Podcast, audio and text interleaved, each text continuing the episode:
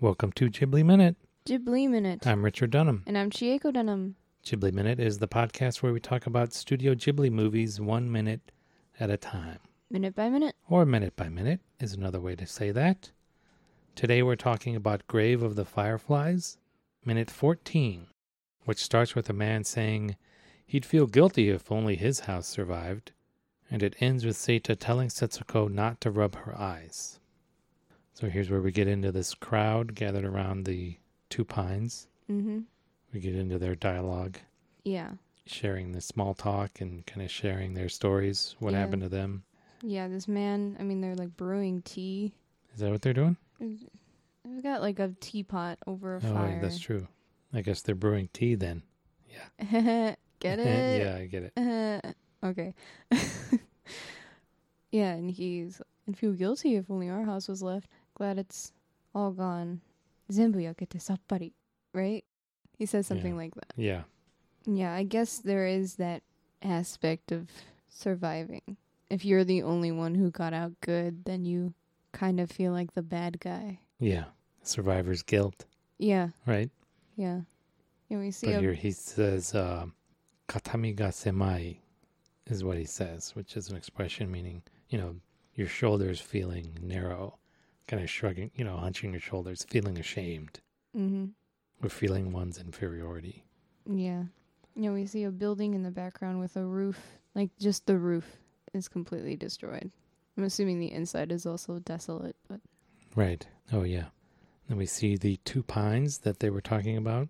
mm-hmm. Seems to be a popular meeting, place. Yeah. We hear neighbors talking about, you know, oh, I heard Mr. Miura got hit. ほんまかわいそうやったわ。 And then we get these two, like, uh, schoolboys discussing, like, one of them is bragging about, Getting two hits. yeah, getting two direct hits and how, you know, his experience with trying, he tried to move the bombs, but the oil spilled everywhere. Yeah, like hearing that, like this is where like the Kansai dialect is heavy. Very heavy. Because I listened to it and I was like, what are you saying? Yeah, it's very hard to understand. I don't even, I'm, I wonder if the, I mean, the, the Japanese subtitles that we have are in the Kansai dialect. Yeah. but I'm not even like as I look read the subtitles and listen. I'm not sure that it's getting everything that they're saying. Yeah. It's rough. It's yeah, it's rough. It's It's hard. something it's something you don't think about, but when you encounter it, you're like, oh, whoa.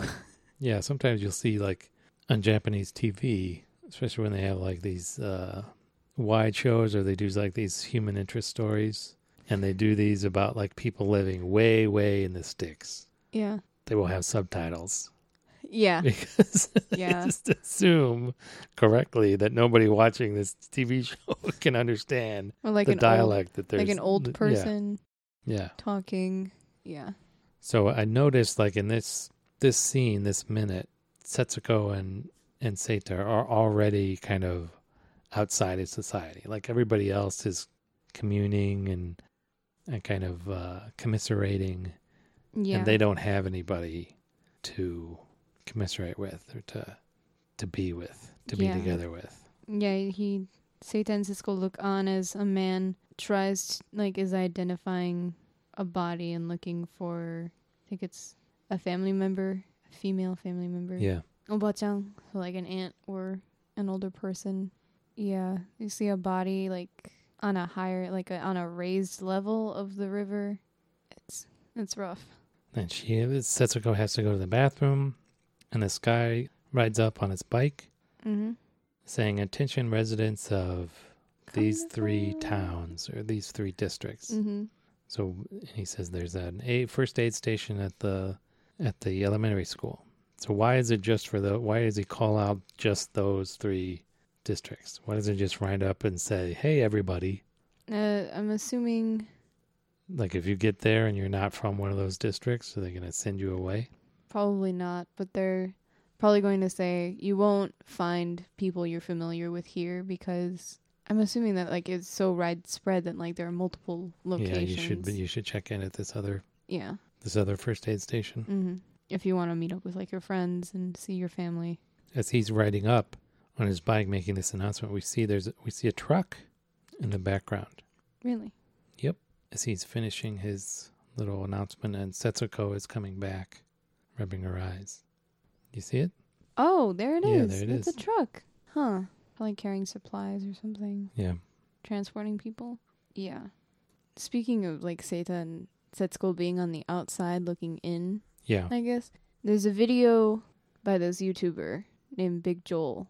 And he, he has a video called A Close Look at Grave of the Fireflies that he released around the time that Isao Takahata passed away.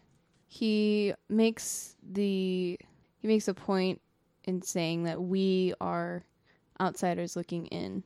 And he he picks a scene where there are a bunch of kids who like stumble upon Seita and Setsuko's little Yeah. hideout Yeah. and he's like we are those kids because we we're just looking at them and being like oh that's so sad and we're not doing anything.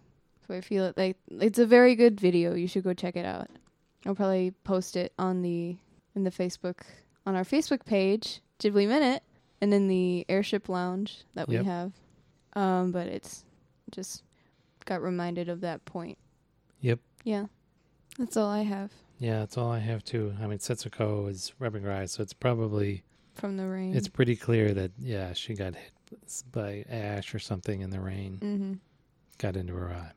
We'll see that. Uh, we'll see that resolved actually next minute tomorrow here on Ghibli, minute.